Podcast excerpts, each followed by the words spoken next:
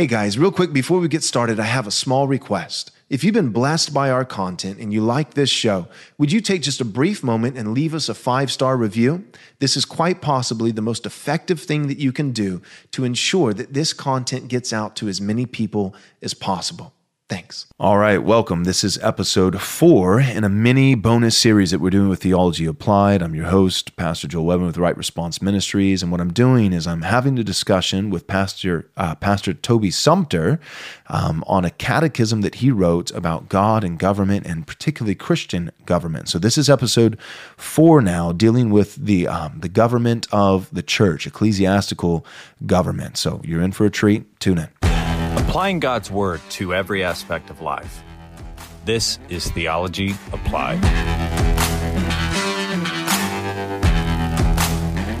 All right, so we're picking back up with our journey through Toby Sumpter's Catechism on governments. And uh, ultimately, he is laying out uh, four governments. And so we have the government of the self, we have the government of the family, the government of the church, and the government of the state.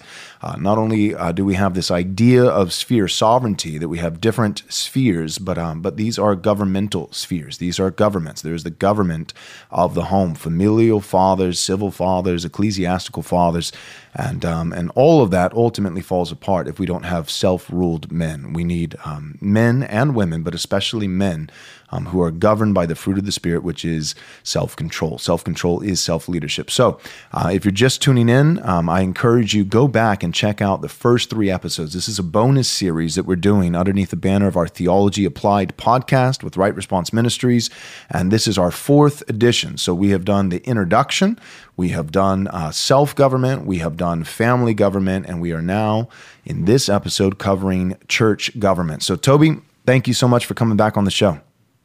Absolutely. I'm honored to be part of your bonus content. Bonus content. Well, just for the record, it's not bonus content like your content that is only available for club members who pay. This is bonus oh. content, meaning it's extra content, but it is publicly seen um, by all. So you're, you're getting as Brilliant. much exposure as we can give you. so, all right. Um, I'm still honored.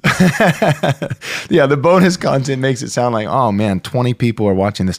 Uh, no, it's it's it's live for everybody to see. So, all right. Um, this is church government. Let's do what we've been doing, uh, where we just each take a question and answer, and then we go back and forth. You want to start? Sure, glad to. This is uh, picking up at question 19. What is the sphere and assignment given by God to church government? God has given church government the Great Commission and authority over Christian worship. Question number 20. What is the means God has given to the church to carry out the Great Commission and Christian worship? Answer God has given the church the word and the sacraments to carry out the Great Commission and Christian worship.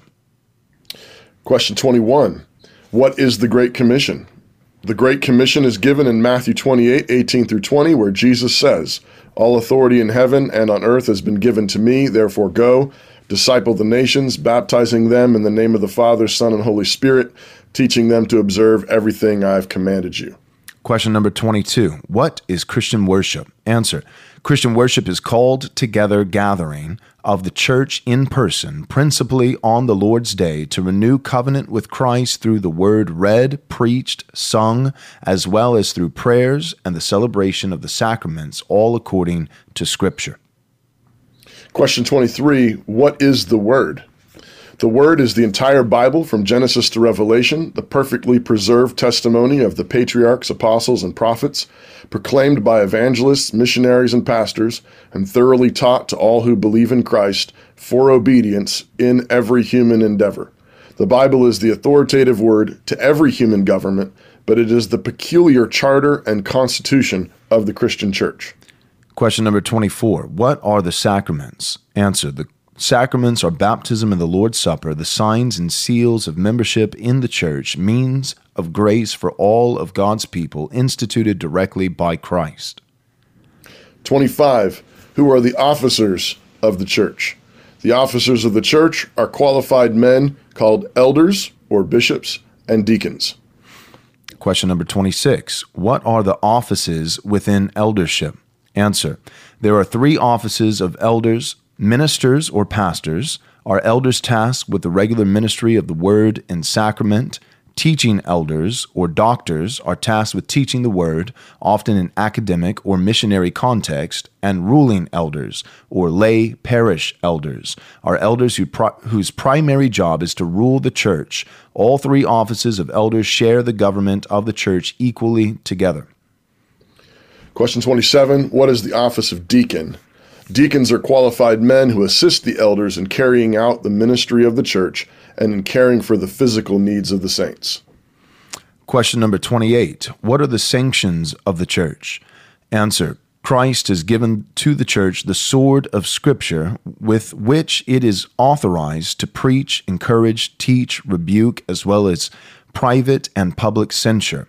This authority is also called the keys of the kingdom, and it includes welcoming new Christian disciples through baptism, correcting for sin, and in cases when an individual persists in high handed, unrepentant sin, excommunication, barring them from the Lord's table, and reckoning an individual an unbeliever and outside the fellowship and inheritance of Christ.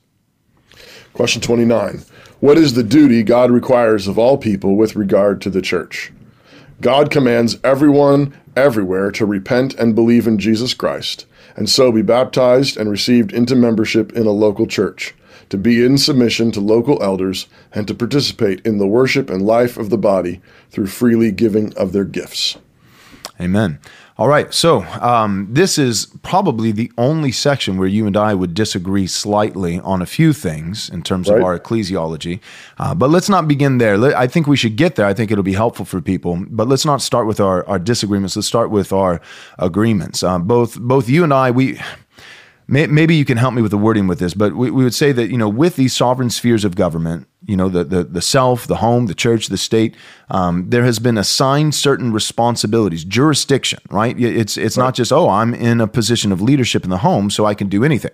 Um, no, you have jurisdiction within that sphere and within your office of authority within that sphere. That so there's only you only have as much authority as the Bible gives you, and the Bible does not garner or, or limit the authority merely of church officers, but civil magistrates, as we'll get to later, and uh, and fathers and mothers, and so the Bible is the governing final arbiter of truth that lays out the jurisdiction for um, those uh, people in positions of authority in all of these spheres, um, not just the church, but but certainly also in the church. And and so the Bible is going to say these are the offices of authority, the positions of authority. Here's the jurisdiction, the duties of of uh, and responsibilities of the authority, and then here are also the corresponding. Uh, tools, and this is where maybe my wording is bad, but uh, to each of these spheres has been given um, jurisdiction, duties, but God always, it seems like God always pairs, like two peas in a pod, rights and responsibilities together, right? God doesn't uh, tell someone to do something and not give them with that responsibility he's assigned. He'd um, neglect to uh, or fail to give them the corresponding rights and, and um, authority and ability to carry out that responsibility. And so um, in, in the home, you, you could maybe say that, that God has given fathers a certain responsibility in the home, but he has also equipped them with the rod. Um, right. In the church, we have the sword of the Spirit or the keys of the kingdom. And the civil magistrate has been given um, a sword, a literal sword, not the sword of the Spirit, but a physical sword. And so there's tools given to, to each of these spheres, those in offices of leadership within them, corresponding, this principle of corresponding rights and responsibilities. Do you have anything you want to add to that? Yeah, only just that I think that sometimes Christians underestimate the potency of those tools. Mm. Um, I think that we you can is a sign of the idolatry of our current day that we essentially worship the power of the state. We worship the power of the sword. We believe that the, the sword has been given to the state. The, the sword has been given to the civil magistrate. It's a legitimate tool, um, but it's a sign of our unbelief that we don't recognize and understand that the Word of God is living and active and powerful, um, and it is um, just as potent for doing the things that God assigns us to do in the church. Uh, it's a different kind of sword, it's a different kind of tool, but that's because it's suited to the task that we've been assigned to do. Um, if a church begins tr- becoming, you know, sort of coercive, um, it's it's it's bad for everybody. That's right. not what that sword is for. Um, but when we are obedient to the word and we wield that word in um, teaching the word, preaching the word, uh, singing the word, when our worship is bound uh, and governed by the word, um, we that's that's potent. We um, the famous text in Second Corinthians: "Our weapons are not carnal, but mighty through God um, for pulling down strongholds." And every thought um, that you know puts itself up against the the lordship of Christ, um, it takes every thought captive. Uh, we should not underestimate the potency of the Word of God when it's being preached, when it's being taught to little ones uh, in the in the worship assembly, in Sunday school classes, uh, in Bible studies, when we're singing the Word together in uh, in the Psalms in particular, and the Scriptures.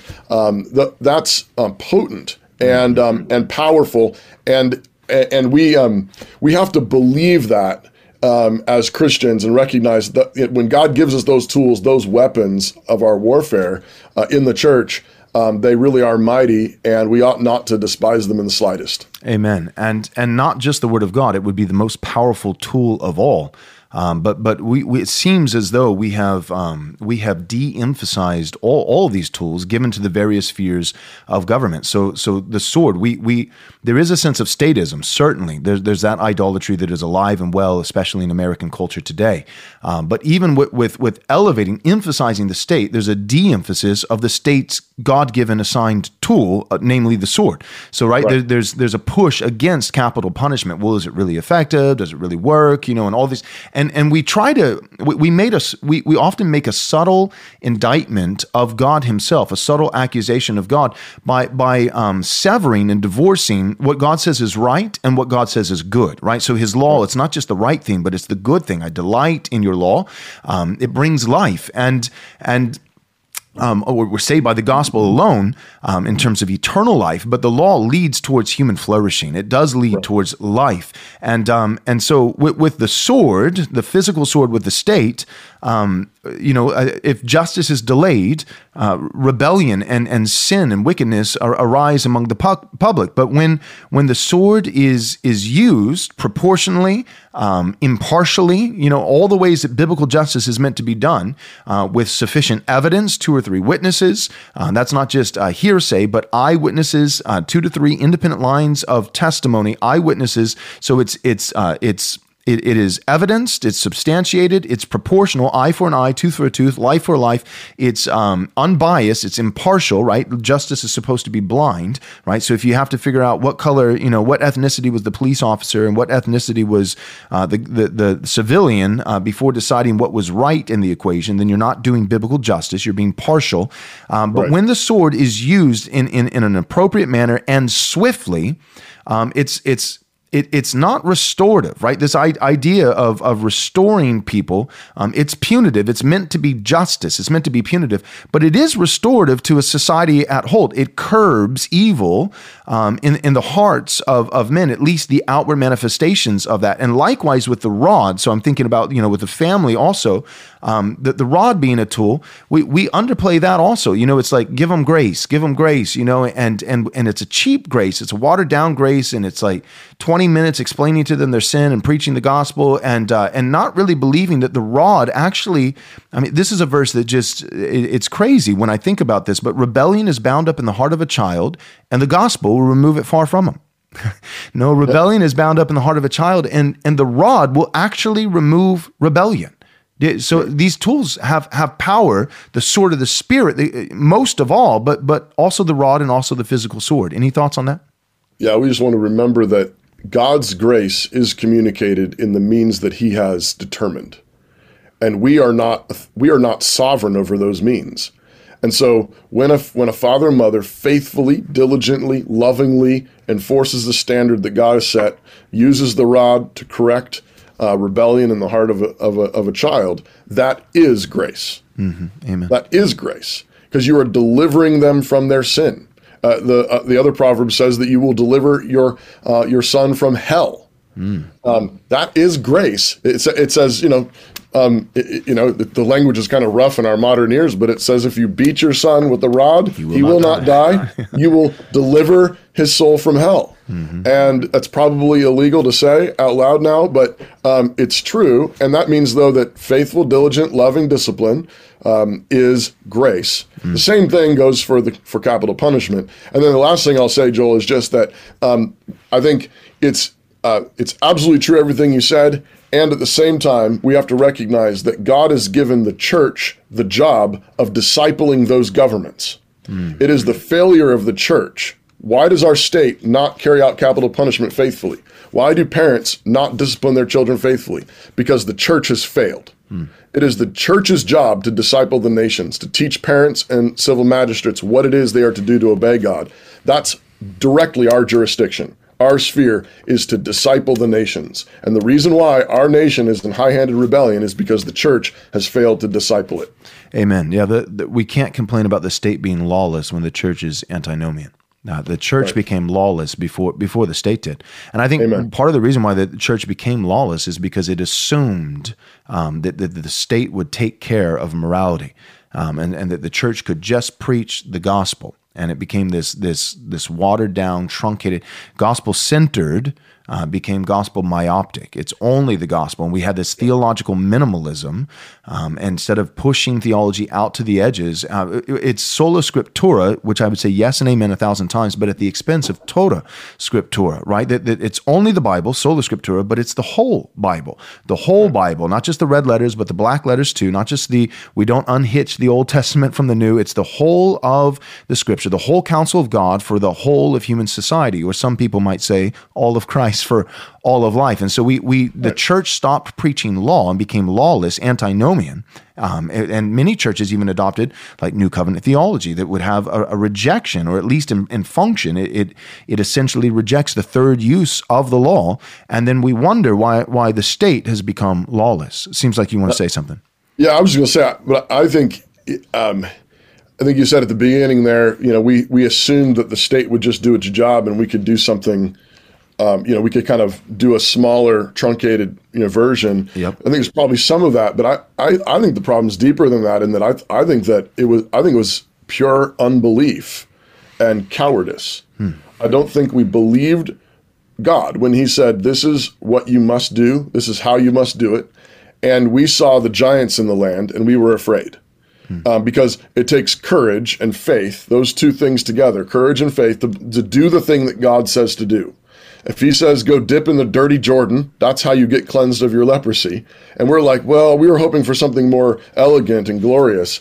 And, and, but this is the means that God has, has determined. This is how you disciple the nations. You preach the gospel, the whole gospel, the whole word of God. You establish churches where the worship of God is done, where the word is preached, where the prayers are offered in Jesus' name, uh, where the sacraments are celebrated, and um, and that's the way that God has determined um, to keep the other governments in their place. Uh, but we didn't believe God. We didn't trust Him. We said, but you know, they've got a lot more money. They've got more guns. They've got more bombs. They have psychology degrees. They have philosophy degrees, and we we bowed b- before those idols, and we did not believe God, and we became cowards, and now we're inheriting uh, that. Agreed. Um, so let, us talk about question number 28. So I, there's something here that I think is really significant. So this is a, I, I want to talk about uh, specifically excommunication. The question Yep. is, what are the sanctions of the church? And so paraphrasing here, you said, um, this authority, uh, skipping down a little bit in your answer, but this authority is also called the keys of the kingdom. It um, it has the about, uh, ability, as Jesus says, Matthew 18, to bind and loose. So it can welcome in um, this authority welcomes in new Christian disciples through baptism, but also correcting for sin, and in cases when individual an individual persists in high-handed, unrepentant sin, excommunication and barring them from the Lord's table, and reckoning that individual as an unbeliever, tax collector, or Gentile, an outsider in terms of Christian fellowship and an inheritance of Christ. And so the thing that, that I want to hear you talk about a little bit, because I, I like that you put this in here, because wh- when I first kind of was adopting, you know, the keys of the kingdom and church discipline, I want to be a faithful church, right? You know, where the word of God is rightly preached, the sacraments rightly administered, you know, and And also, you know, you might add to that this characteristic of uh, church discipline, and many reformers did. And so I wanted to be faithful in that. Um, but if you're not careful, especially a young minister, you might say, well, the one sin, you know, and I used to say that the one sin that we would excommunicate someone for is impenitence, the refusal to repent. And I would still say that today, but you have to be careful with that because you can deem something impenitent when it's like, but the initial disobedience was um, that they didn't invite me to their birthday party. But we don't see that uh, example um, apostolically in the New Testament. Like the, the primary example that we have, 1 Corinthians 5, and then I believe it's the same man that, that Paul implores him to welcome back in in 2 Corinthians 2.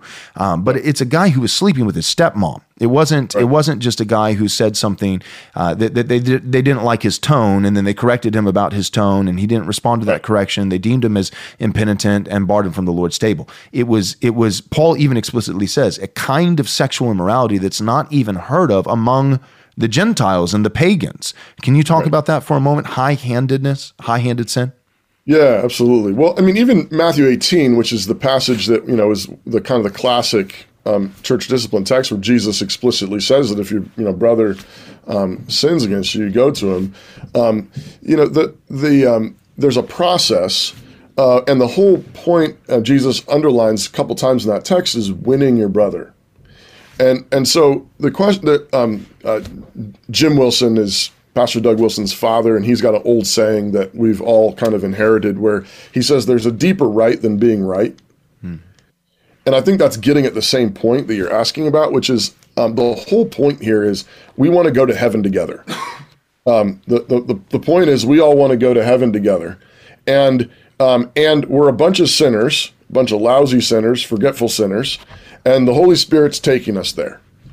And, um, and I think the point there is, is the church's job with discipline frequently is, uh, you know, it's a lot of encouraging, a lot of teaching, um, there's a lot of you know we're all we're all in this uh, we're, we're all getting rid of the old man. We're all slowly putting on the new man. And so i think um, the point is is that um, there has to we there's a kind of you know sort of evangelicalism that doesn't practice church discipline and says you know um, you know uh, not perfect just forgiven you know which is sort of code for just give me a break i can do whatever i want and ask jesus for forgiveness on sunday or something like that, which we don't have any interest for, any interest in at all. We really want to pursue holiness, we want to pursue godliness, and so on. But I think at the same time, you, it is easy to overcorrect um, and then have a standard that's you know that is I think in direct opposition to the point that Jesus says is you know you who judge your brother are you judging yourself first? Um, are you are you the measure you use? Are you measuring yourself? And I would include things just like you know patience with people. Yeah. Um, uh, willingness to go to them multiple times. Um, I just gave a message on Matthew 18 just a few weeks ago here uh, at, at, King's Cross in Moscow, and um, I, uh, you know, emphasize with people like even these steps. It's not like once you do step one, like you have to go to step two. Um, sometimes you might just talk to your brother and then realize, you know, we kind of differ over this, but it's like this is not a high-handed sin. You know, right. Maybe you think he took your parking place and and you know and was and was kind of you know grouchy with you. Mm. You know, maybe he sinned against you. And you go and you talk to him and be like, brother, why were you you know why were you frowning at me and scowling when you stole my parking place at church? And he's like, you know, I don't know what you're talking about. Mm. you're like, no, I saw you frowning. I saw you scowling. I, you know, I think you were muttering some things under your breath. And he's like, I, I no, I don't know what you're talking about. And you're like, you know, what do you do with that? Like, don't don't take that to the elders.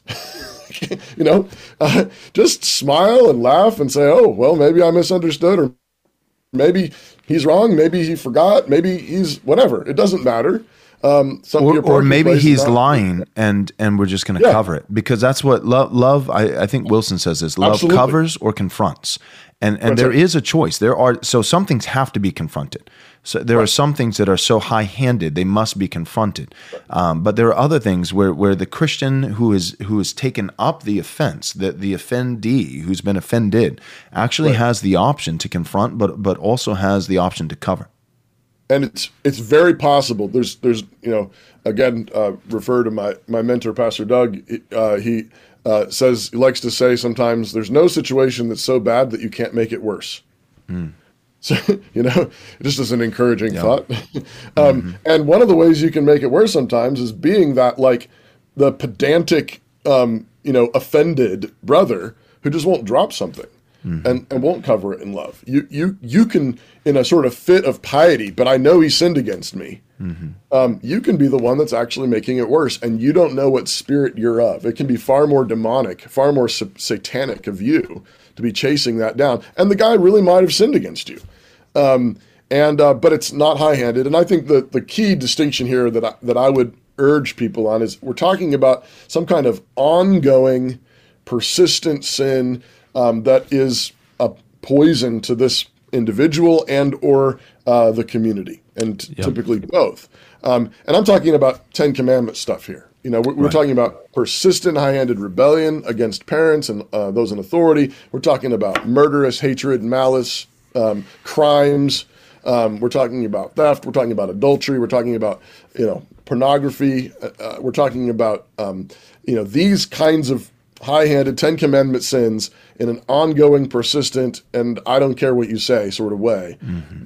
That's when I think you get to the point where you say, look this is not living like a Christian. It ought to be ordinarily the kind of thing where everybody looks at it and is like, clearly they're not a Christian. Right. You know, this is why at the end you tell it to the church. And it ought to be the kind of thing that, however your polity works exactly, when it's announced or when it's brought to the membership of the church, um, everybody should sort of be like, yeah, that's pretty clear he doesn't want to walk with Jesus. Right.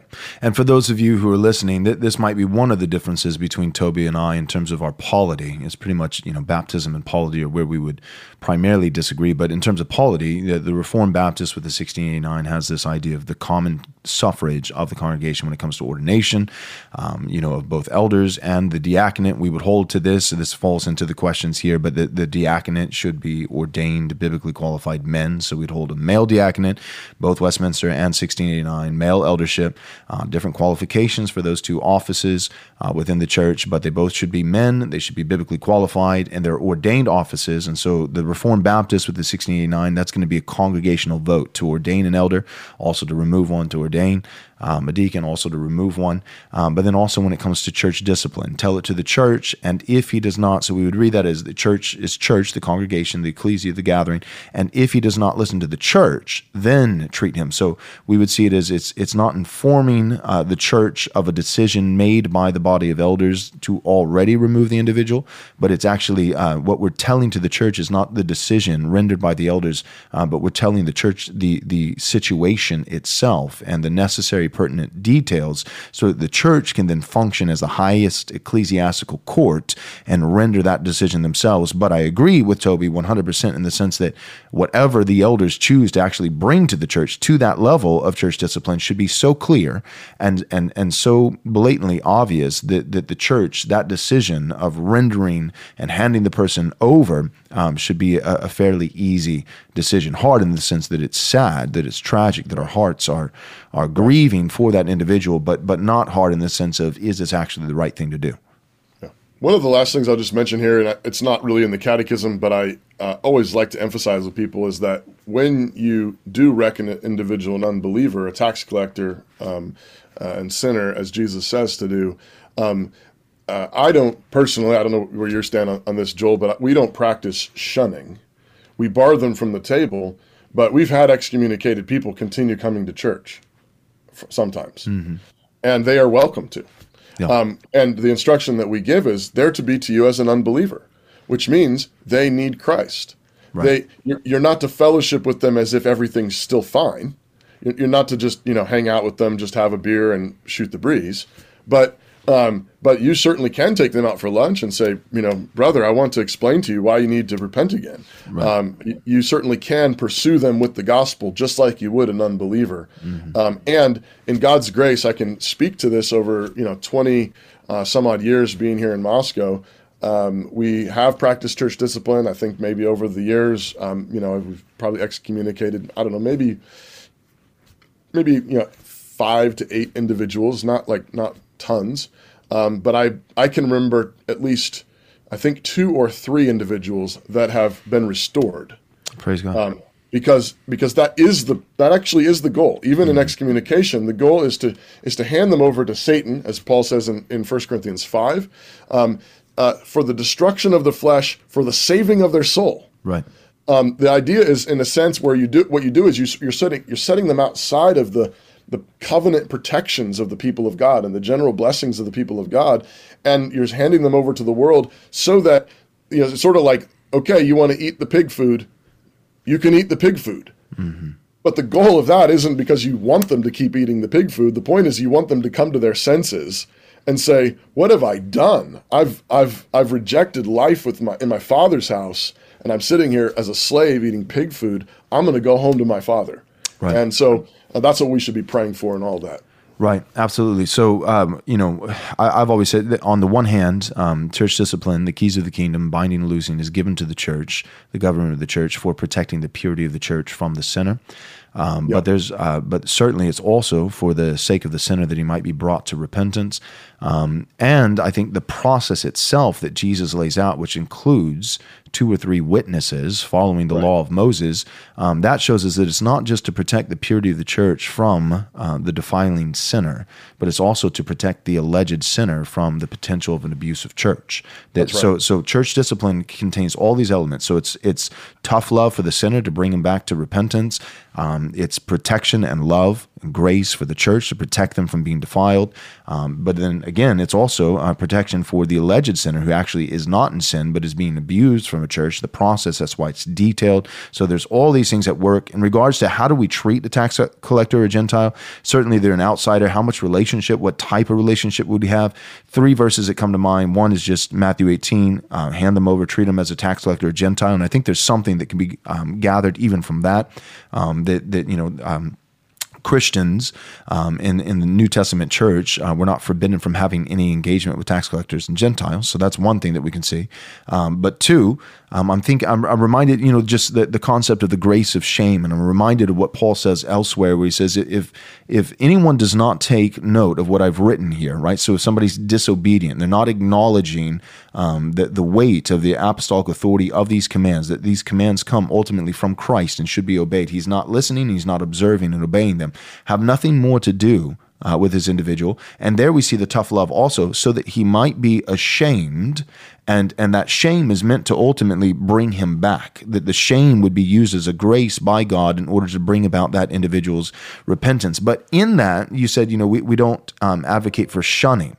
And and I know what you're saying, and, and I, I want to just get further thoughts from you because there is a sense in which it says that, you know, like Paul, it seems like he's advocating for a corporate shaming of the individual, that um, that we're having nothing more to do with him, um, so that he might feel a sense of shame. We are depriving him of of of the gift of relationship with the saints. Um, in such a way that, that he might be put to shame and that that shame might drive him back to the cross and the church. What do you think about that? Right. So, um, but he also says in the same text, um, but uh, but to treat him as a believer. So I so I take that text to actually be somewhere bef- short of excommunication. So Okay. I would take the so I would take that text to be you're somewhere in the process of of di- church discipline. You haven't yet put them outside the church yet. Um, and so, in that context, yes, we would occasionally. Um, so, the two applications that we have for that text is uh, occasionally uh, like a public rebuke um, of somebody who's in some kind of high-handed sin, but we haven't yet reached the point of excommunication. And so that so we're letting everybody know this person's not obeying. They're in they're in sin, and and we, we sort of publicly rebuke. And so that's letting everybody know it's not everything's not okay. Don't just fellowship with them like everything's normal, but they're still within the church.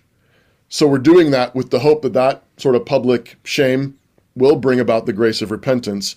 But we're still but they're still reckoned a believer. Gotcha.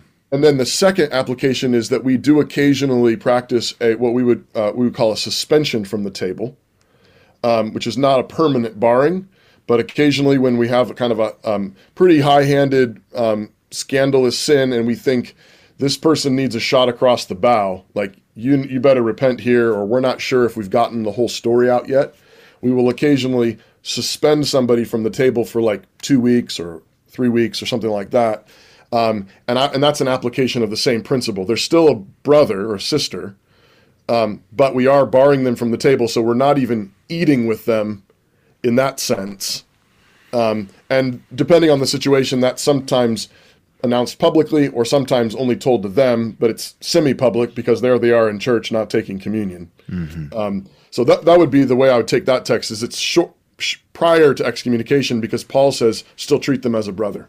Got you. That's super helpful. I honestly just hadn't thought about it, but as soon as you said that, it became so clear that I think within, I haven't read any Reformed Baptists on this, but somebody, I don't know, maybe like Nehemiah Cox or John Gill probably would say exactly what you said. And I think where they would put it in, in terms of steps, where it would be placed with Matthew 18 would probably be tell it to the church. And if he does not listen to the church, then treat him. So it would probably be right in between the telling of the situation to the church um, and and before the church uh, and during the listening. And if he does not listen to the, so what's said there in Matthew 18 is there actually is a, a a, um, a a extended period of time, however long that may be, um, but there is a period of time between uh, the matter being told to the church, where the church now um, can put him to shame in the godly sense of the term, um, but but he is given time to listen to the church, and and what is he listening to? In part, he's probably listening to the church and its unified decision to put him to shame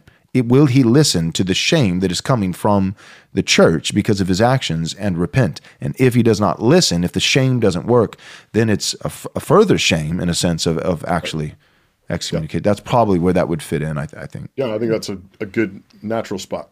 Cool.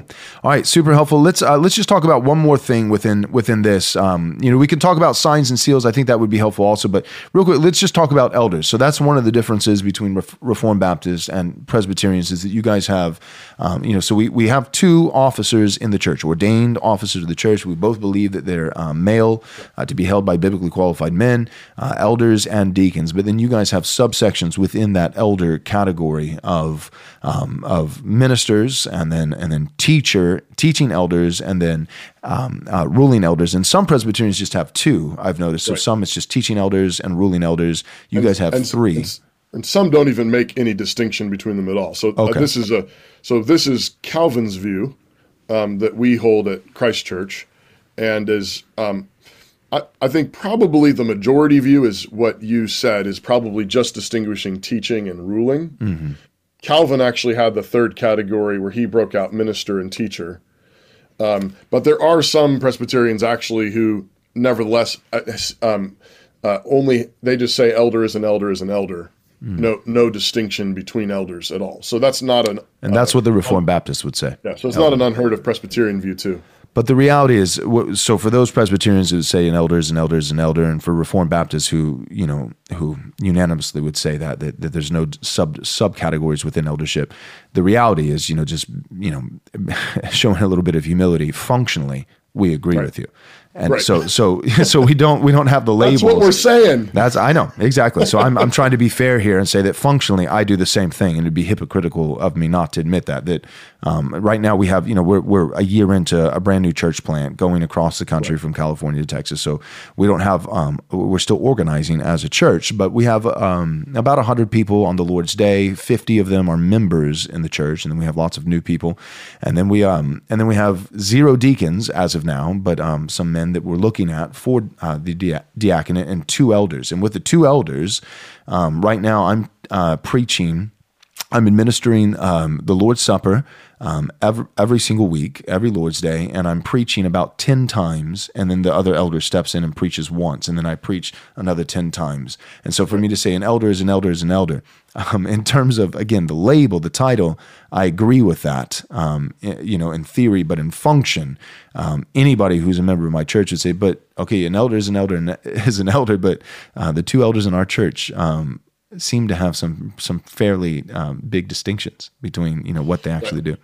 I think sometimes there is a little bit of um, uh, talking past each other on with words because I think uh, Calvin was willing to use the word offices within the eldership, but I think sometimes that word office can maybe throw some of our you know to office or or you know uh, Reformed Baptist brothers off because we don't mean that those three different kinds of elders have like some kind of completely distinct office we're, we're talking about it within the eldership.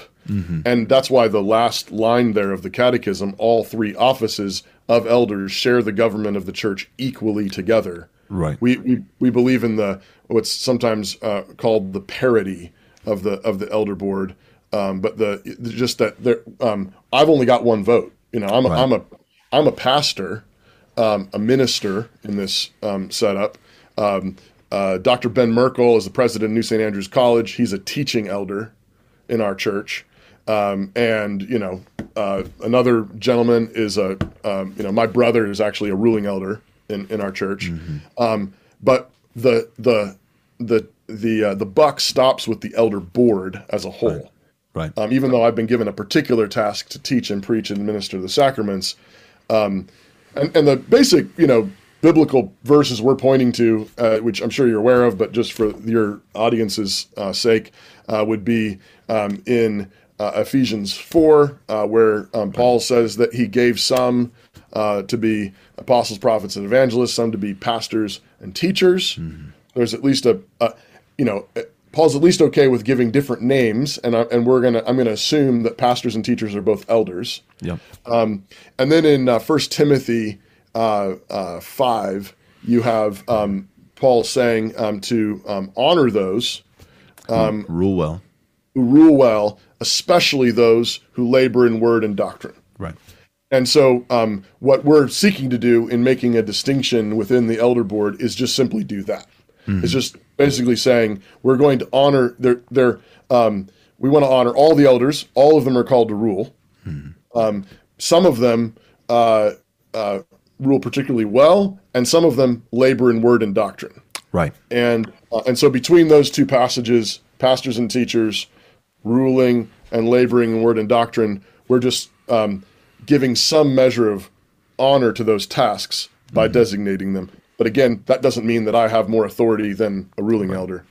Right. Amen. Yeah. And so for the Reformed Baptist, same thing. Like we would see that distinction of there's ruling and there's teaching, and that like that distinction is clearly in the Scripture. And the question is, do we? So do we put? We see the distinction. Both of us see the distinction in function, and then the question is, do we also have a distinction in title to go along with that particular function? The Reformed Baptist would say, no, it's just it's just elder and elder and pastor or shepherd. The, the- these are all synonymous terms, and so elder is an elder is an elder. But we do see a distinction in the ministry of different elders. Uh, Um, that that brings me to one more question, though, um, and I, I know the answer, but for the sake of our listeners, ruling elders, right, within the Presbyterian framework, or at least your framework of three different offices of elders, right, the minister, the teacher, the the ruling elder. Um, it seems, you know, if somebody uh, read that quickly, um, it, it could seem to imply that the minister and the teacher don't get a vote, right? You said I only get one vote, um, but what we're meant to assume here is ruling elders. May, maybe I'm wording it wrong, but ruling elders get a vote; they rule, and the other guys, it's not that um, they don't rule, and only the ruling elders rule. The other guys rule along with the um, the ruling elders and have additional responsibilities that the ruling elders don't have. That's correct. Yeah, I, I, I understand. I think there are some, uh, you know, there's variations in Presbyterianism, and I think there maybe are some. Uh, so in high, what's I would call kind of higher Presbyterianism, um, uh, there's actually is a kind of hierarchy in the Presbyterian polity where um, the presbytery, which is the regional gathering of um, the teaching elders and ruling elders, actually has kind of a, a hierarchical rule over the local churches.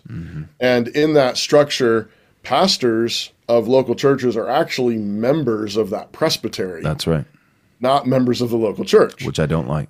which I don't like either. So for the record, we're on the same page there. Um, and um, but that so those pastors actually, because they're not technically members of the local church, don't have a vote on their local session. I am I'm pretty, Wow. I'm pretty sure. I think they vote at presbytery, but not at the local session. They they teach and you know encourage at the local session level, but then the local session does make the votes, uh, votes um, and, and makes the decisions. Now the Presbyterian denomination I'm part of, the Communion of Reformed Evangelical Churches, is a what I would just call kind of a lower Presbyterianism, uh, where we have I think we wisely decided at the founding that that structure has some inherent um, problems with it and challenges at the very least. I, I don't know that I wouldn't go so far as to say it's you know sinful, but I would just say I, I think it's um, not as wise. Um, and that is because I think what can happen in that that hierarchical structure is those um, we that hierarchy tends to get corrupted, and that corruption then bleeds down into local churches. And so um, we know that local churches, of course, can still fall into sin as well, but we prefer to have that authority decentralized. And so in our polity, pastors must be members of the local church that they pastor. Good. And that's why that's why I have a vote then on my local session. But you're absolutely right. All we in in our in all Presbyterian polity, all all elders rule. Some elders rule and teach, and some elders rule, teach, and preach. Yes. Okay. Great. All right. Um, anything else you want to add on this section, uh, the government of the church? only that it's so important and it's so potent. Uh, and I think recognizing that if we want reformation in the public square, we must have reformation here first. Um, that, that's the main thing. Is I, I don't I don't think we can underestimate it, it, you- the the failure of the church in what has then you know the the public square is downstream of the sanctuary. Um, we are we are reaping what we have sown at, at, at every level. Um, in just morality, we have have immorality in the church, but also in the practical things like you've described, like the requirement of biblical justice in the church, two or three witnesses, due process. Um, uh, there's arguably a very strong case to be made that um, uh, a, a form of Presbyterianism is actually the, the foundation of, of the American Republic. The, the whole idea of representative government, separation of powers, um, a blended government of different parties and interests. Um, uh, there's been scholarly work done on that. A lot of the work that Calvin and the other reformers did, which again, I, I mean this sort of in a generic Presbyterian way, not in a you know high or capital P Presbyterian way, but just the notions of a representative government, uh, the notions of diff, different representatives representing different interests and different kinds of people not being brought together, and then there being checks and balances and separation of powers. Um, it it flowed from the Reformation. Um, King George actually called the American Revolution the Presbyterian Revolt. That's it. That was his name for the American War for Independence. He says the Presbyterians are revolting, and this was partially because lots of Presbyterian pastors were involved in the the war and preaching that this was a, a just war to be a part of. But it was partially because he saw clearly as a King George is a Church of England Anglican. Looking across the ocean, he says, "This is a this this is Presbyterianism um, uh, in full bloom. They want to be free of uh, of the king, uh, and and because the king was the head of the Church of England, and the still is uh, the, the the Queen of England today is the head of the Church of England. Um, so it just just want to emphasize what happens in church, what happens in church government and worship flows out and impacts everything else. And if we want to get the public square back uh, confessing the lordship of Jesus as we should, uh, we want families raising children up in the nurture and admonition of the Lord as we should. It starts in the church, and church government is not just you know a way to organize our nice little religious club. Yep. It's a it's a government that God has established, and the gates of Hades won't prevail against it. Yeah, amen. Uh, bad polity in the church has led towards bad polity within the state, and two th- two things that I think of real quick is one tyranny um, at the top, and then also uh, cancel culture, uh, mob mob rule. Um, Yep. So in churches, um, you know, without there actually being due process, without following the steps that Jesus laid out for church discipline, you still see um, uh, you know somebody being put to shame, but wrongly within a church. There, this this one woman because of um, something illegitimate is not invited to the women's gatherings. She's ostracized, right? So that's mob rule. That's cancel culture, and that's one one wrong thing that doesn't follow church polity. And then boom, we see it in the state. And then tyranny, right? Like I, what I always tell people when it comes to you know whenever I preach on excommunication or church discipline, Matthew uh, eighteen um, people, you know, it, it makes them nervous. Anybody who's coming to the church thinking about joining our church is like, well, do I really want to join now? Do I want to subject myself to the possibility of, you know, and what I always tell them is this again, it's not whether but which. Um, every church kicks people out. The question is how. Some churches kick people out by bringing them, the, you know, the leaders in the church, the pastors in the church, bring them into a, a back room and they break their kneecaps, right? They, they, you know, metaphorically, they, they kick them out the way a casino would kick out a, ca- a card counter, um, you know, and so you don't hear about it. But the fact that you don't hear about it is not a good thing. That means they weren't given a fair trial. They weren't treated properly. They, you know, the steps um, in Scripture were not followed, and so that's tyranny. That is ecclesiastical tyranny. And so we've seen ecclesiastical tyranny because it's not as though churches stopped practicing um, excommunication. They stopped practicing biblical excommunication. Churches still are kicking people out left and right. right. Mega churches right. do it all the time because they've deemed someone divisive, but it was never actually um, the steps of church discipline were not followed. So if you if you don't want backdoor justice um, ha- taking place, if you don't want tyranny, and if you don't want mob rule and cancel culture, uh, you need to snuff it out in the church first, um, and as amen. we seek to deal with it in the state. So, amen. Um, let's let's go ahead and conclude this episode. Uh, this was uh, ecclesiastical government. This was government of the church, episode four. Thanks so much for listening. But real quick, before you go, do us a small favor. Take a moment and leave us a five star review if you enjoyed the show. This is undoubtedly the best way that you can help us get this biblically faithful content to as many people as possible. Thanks so much.